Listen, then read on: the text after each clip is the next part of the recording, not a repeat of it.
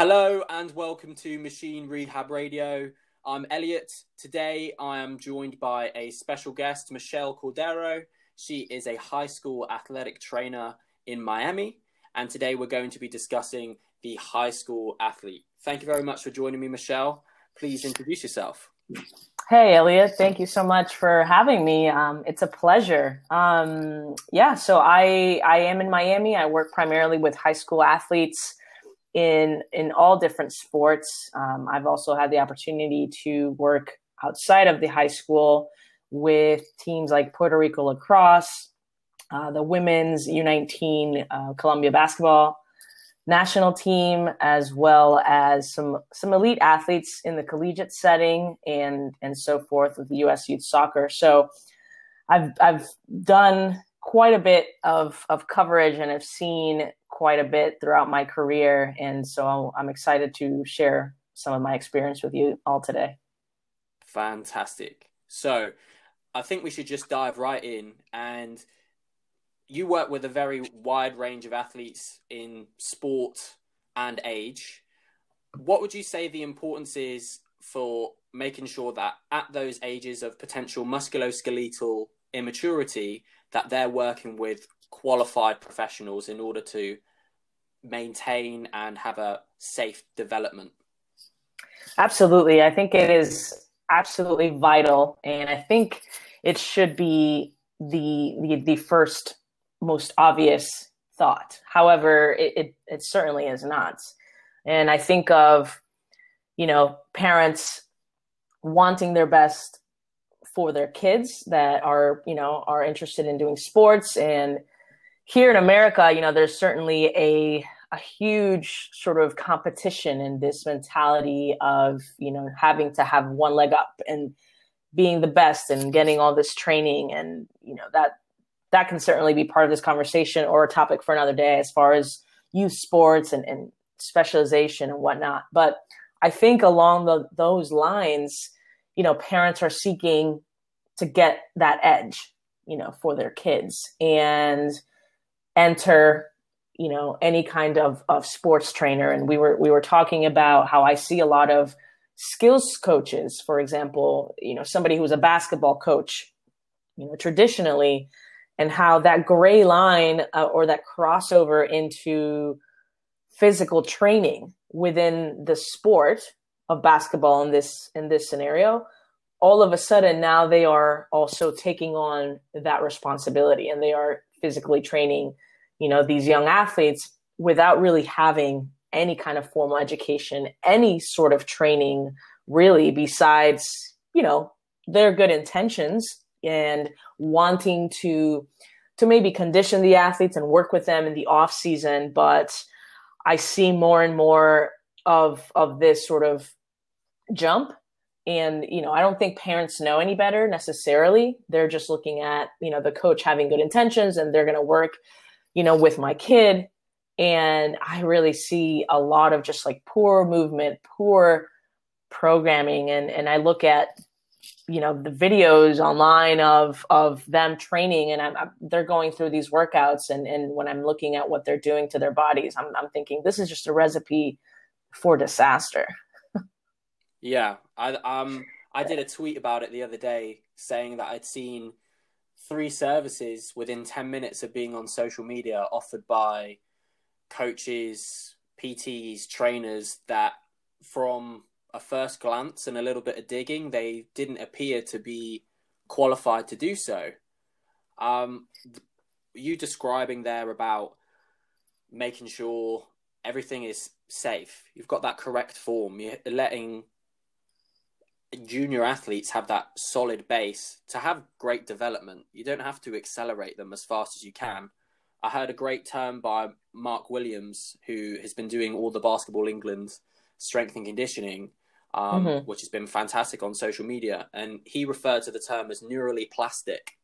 So yeah. if at a junior level they're more plastic, you've they're more malleable to those great foundations that we need. So squat, hip hinge.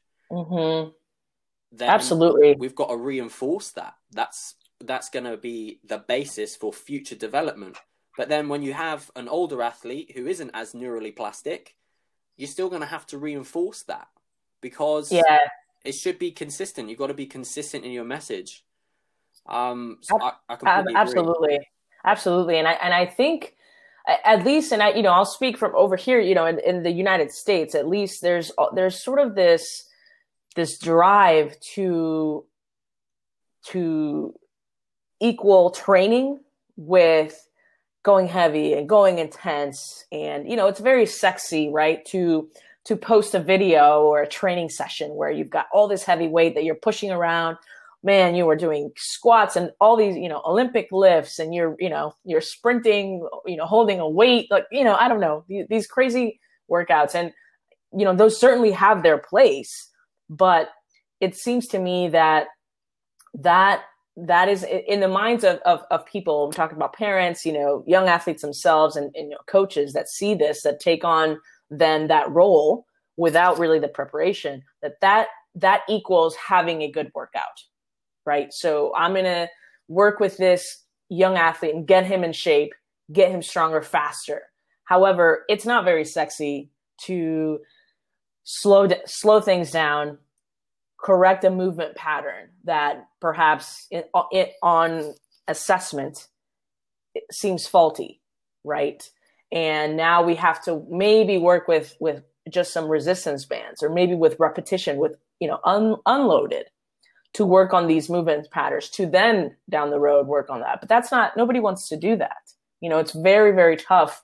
And for me you know i'm i'm trying to kind of drive this home and i sort of flip the script and trying to and i'm always preaching you know don't skip recovery. Because i think in in the athlete's mind and even maybe in some coaches mind that makes sense. Like okay recovery. Yeah you need to to recoup right? To be able to then go back again and, and train some more. And so i'm trying to at least with that terminology instill these small kind of you know movements and these small habits awareness really to to be able to incorporate incorporate that excuse me into the training. You know i, I don't know if you know with the the athletes that you work with or how it is but uh, you know i, I try to kind of use this terminology like prehab. In in the mind of a young athlete they, they're not thinking about taking care of their body in that way because they don't you know unless they're in pain or something is wrong you know? And so yeah. it's a hard it's a hard sell like well i don't need to take it what i'm fine you know? However if you dangle the carrot and say hey get stronger you want to get faster they're all over it you know? And so how do we I, I constantly think of how can i sort of bridge that gap and not just with the with the kids the athletes or the parents because they don't know any better you know how do i do that with these coaches that are sort of placing themselves in that position. And I, and I talk about that with even coaches that I know personally. And it's, I, I think it's a very delicate, you know, situation because I don't want to come across and, you know, bash them. Oh my God, you, are you kidding me? That's terrible. You don't know what you're doing. You know, I really don't want to do that because I don't think that brings any kind of clarity or any kind of education. It just brings separation, in my opinion. And so I often personally just kind of struggle with even knowing how to approach that because I, I know their intentions are good, but you know, they're just skipping a lot of steps and but they don't know it because they're just not trained.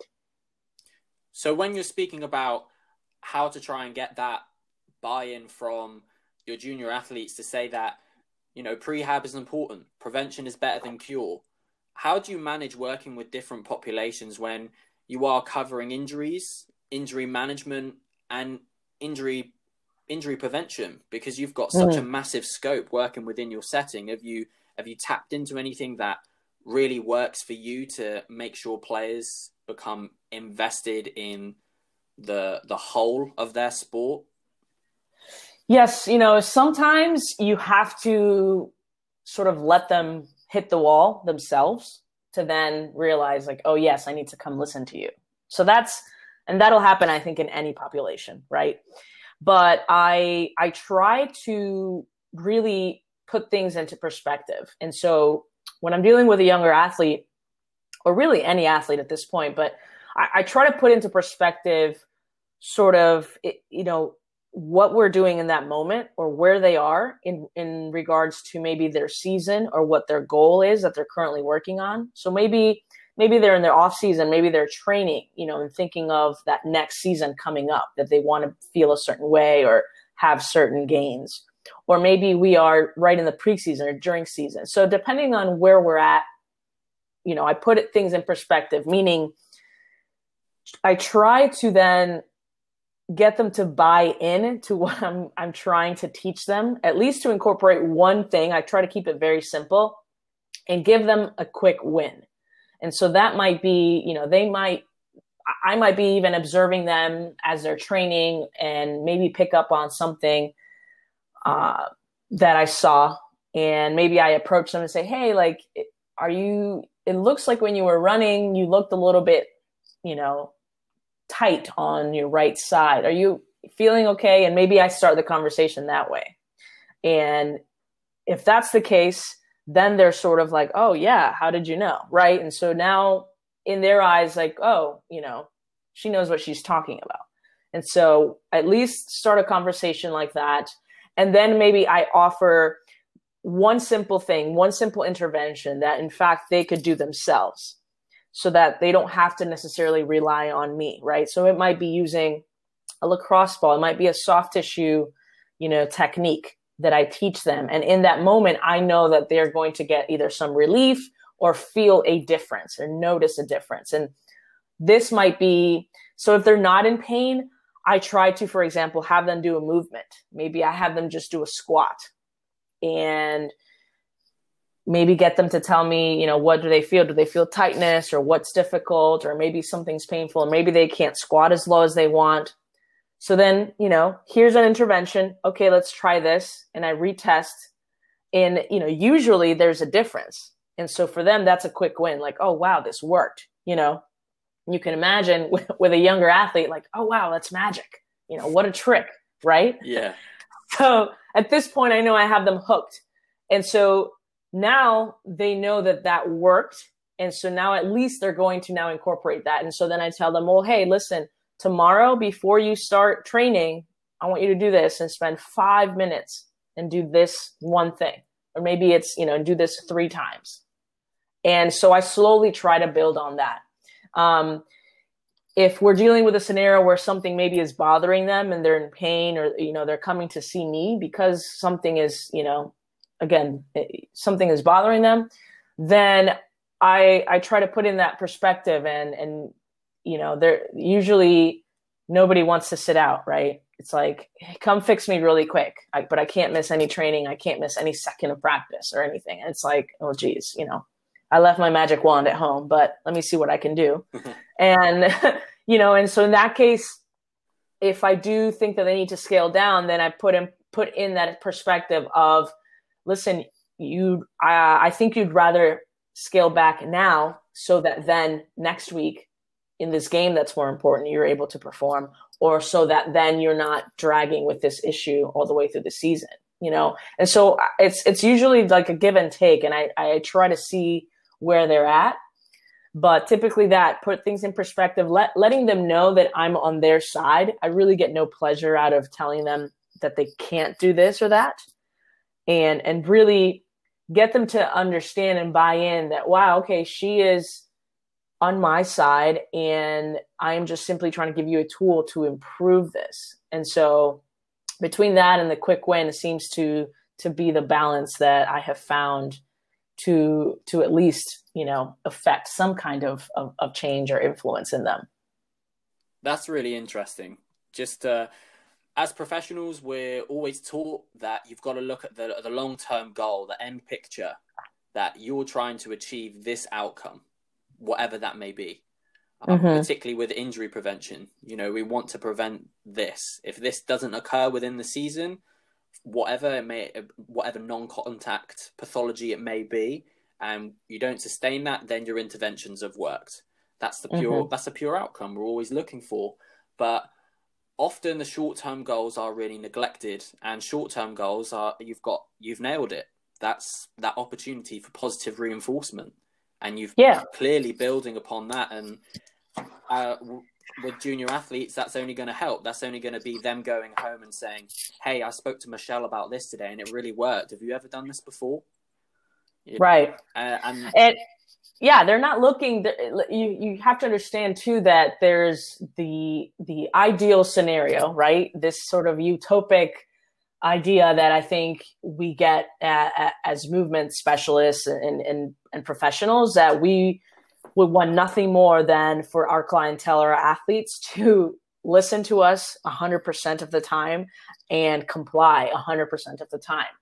And you have to insert the reality of, of life and sport. And, and I am very frank with them. And in that conversation, uh, that rapport and, and letting them know that I'm on their side, giving that short term short term goal, as well as also realizing that I understand that you know what if if and I always give them actually this this analogy. I, I always tell them most of the time, obviously, if it, we're dealing with a head injury or something, you know, severe, then I, I tell them as well. But I usually tell them, listen, if this if we had playoffs tomorrow, or if we had the you know championship tomorrow, you you know we would tape that ankle. We would go.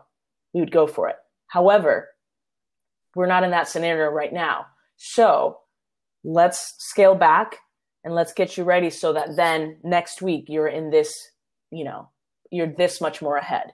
And that I think in their mind, it's like, oh, okay, cool, that makes sense. So it, I'm letting them know with that statement okay, it's not serious, this isn't devastating, but we can't ignore it because I don't want you to be dealing with this the entire season. However, I'm letting them know that, hey, if this was a critical moment, again, a playoff, a championship, I would do everything in my power to get them to like, let's power through if you can. You know, does that make sense? So I, and that seems to work a lot too because, you know, I'm also realistic. Some, you know, I've had athletes that you know that that very scenario. I had an athlete last year who a week before you know the state championship she was a senior last you know her last year. We were we were going for our sixth straight championship. And you can imagine senior captain goes down you know no pressure but within that time frame you know she knew that we were working together and that if it was possible, we were going to try our best to power through, right? In an ideal situation, we would have more time. We would have the three or four weeks of, you know, of recovery that was mandated by this injury. And so I think adding that to the conversation also lets them know that, okay, you know, that kind of uh, instills that trust right away. You mentioned working with uh, female athletes in there as well, and that's definitely been something that I've tried to strengthen up during this period of, mm-hmm. of lockdown, where I, I, work with predominantly male athletes all the time, uh, from a junior mm-hmm. level to professional level, and th- that's definitely a part of my skill set that is that is weaker, trying to cater for the female athlete. Um, mm-hmm. Not to say that they have additional needs, but they they have they have different needs in terms of their absolutely, injury risk. Absolutely. Yeah. Um, and and that's just the start of it. You know, before we go into things like um, RED-S and, and various other pathologies, um, mm-hmm. would you say you change your approach when you're working with your female athletes, whether that's from a clinical perspective or management injury prevention side? Um, yes and no. I think yes, with the with the intent of or the awareness of knowing that obviously there's some physiological differences and some some um, predispositions just anatomically um, however and and you know i'm also a female so there's a different approach that comes with maybe emotionally maybe you know in the conversation that just simply you know varies a little bit from male to female when I, you know, when I work with them. However, in general terms, my overall approach is is the same. You know, I try to, and I think my athletes can attest to this, both male and female. Um, there's a there's always in my mind a I seek to sort of figure out their personality, right? What are they what are they comfortable with? Uh, you know, the, their sense of humor, for example. I, I, you know, I love, you know, sense of humor and, and sort of being sarcastic and joking around, and that's part of my personality. But I usually try to gauge, you know, socially and sort of, you know, personality wise where they're at, and then from there sort of try to establish something where we can be you know relate and sort of be on the same page um, and ultimately always making them feel comfortable and always you know with all those sort of like marked um, so i think my approach only differs in knowing that there are some predispositions so if i'm dealing with a female athlete and maybe some questions that i'm going to ask maybe you know in a in a history exam are going to to vary as opposed to to a male. But other than that, um, I think it really comes down to the individual and and you know you're you're gonna have athletes like I have female athletes that I can push way harder than their male counterpart, and that just has to do with just the personality and vice versa. You know, and so I think really being aware of that is ultimately uh, of most importance because you know, as a professional, you know, you have this knowledge base and you know maybe some pathologies that males or females are predisposed to because of their physiology. But when it comes down to it, you know, you're dealing with a human being, an athlete. Uh, and so I think personality for the individual is important for you to be aware of because that is going to dictate and tell you how they best receive information and how they best communicate. And I think it's up to us to be able to gauge that for our interaction and and then our intervention to be effective. I think you've you've definitely sparked a few other conversations within those final few statements there, especially being revolved around that athlete centered approach, which is becoming such a buzz phrase right now and becoming more and more popular, which I think is which is fantastic.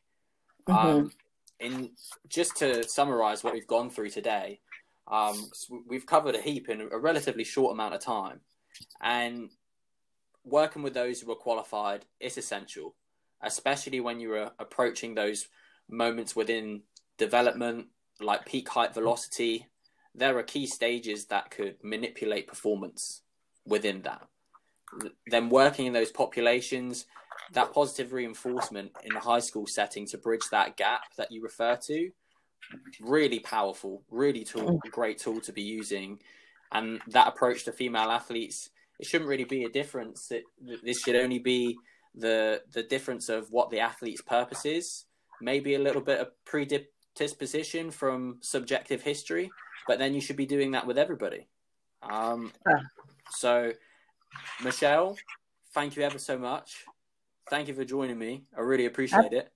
Absolutely. I had a blast and uh, I, I could talk about all of this all day. I mean, I love, I'm passionate. I think it's very important to, to be passionate, be invested. And, you know, I think ultimately what has driven and helped my, my career be successful when it comes to my interaction with athletes of all levels, but especially the high school athletes is is getting that rapport and and really nailing down that communication um, with them because that's going to build the trust that then you're going to going to need for them to actually comply uh, to what it is that you want for them. And and you know constantly sharpening my skills constant constantly you know educating myself and and and really figuring out what the best tools are that I can bring to them I think is is is really has been a game changer for me so I, I thank you for the opportunity to come on and uh, I'm you know look forward to chatting some more with you that was I think that was a perfect way to end it Michelle right there final thing as you know with Machine Rehab Radio, you've got to pick a song to play us out on. So have, have you got one in mind? Um, man, this is this is tough. Um, so many good songs. Do I have to do this like literally right now? Yeah, what are you listening to right now? What what have you got on repeat? Um, I I typically listen to Spanish music. Um, that I have on repeat, so I don't know if that's gonna be Uh, Let's go for it. Let's go for it. What you if that if that's fine. Yeah. Um, yeah. yeah. Um, let's see. So there's this song. It actually came out last summer, but it's totally, um, it's totally the vibe. It's called Calma, um, C A L M A, Perfect. and, and uh, you know, it's just got that summery vibe. It's uh, you know, it's from my hometown, Puerto Rico, so um, that's kind of the been the mood lately. Brilliant. Thank you ever so much, Michelle. I'm, I'm really grateful that you were accepting to come on, and I'm I'm looking forward to everybody listening to this and hopefully taking something away. Absolutely. Thank you again for the opportunity, and I'll I'll talk to you soon. Thank you very much. Take care.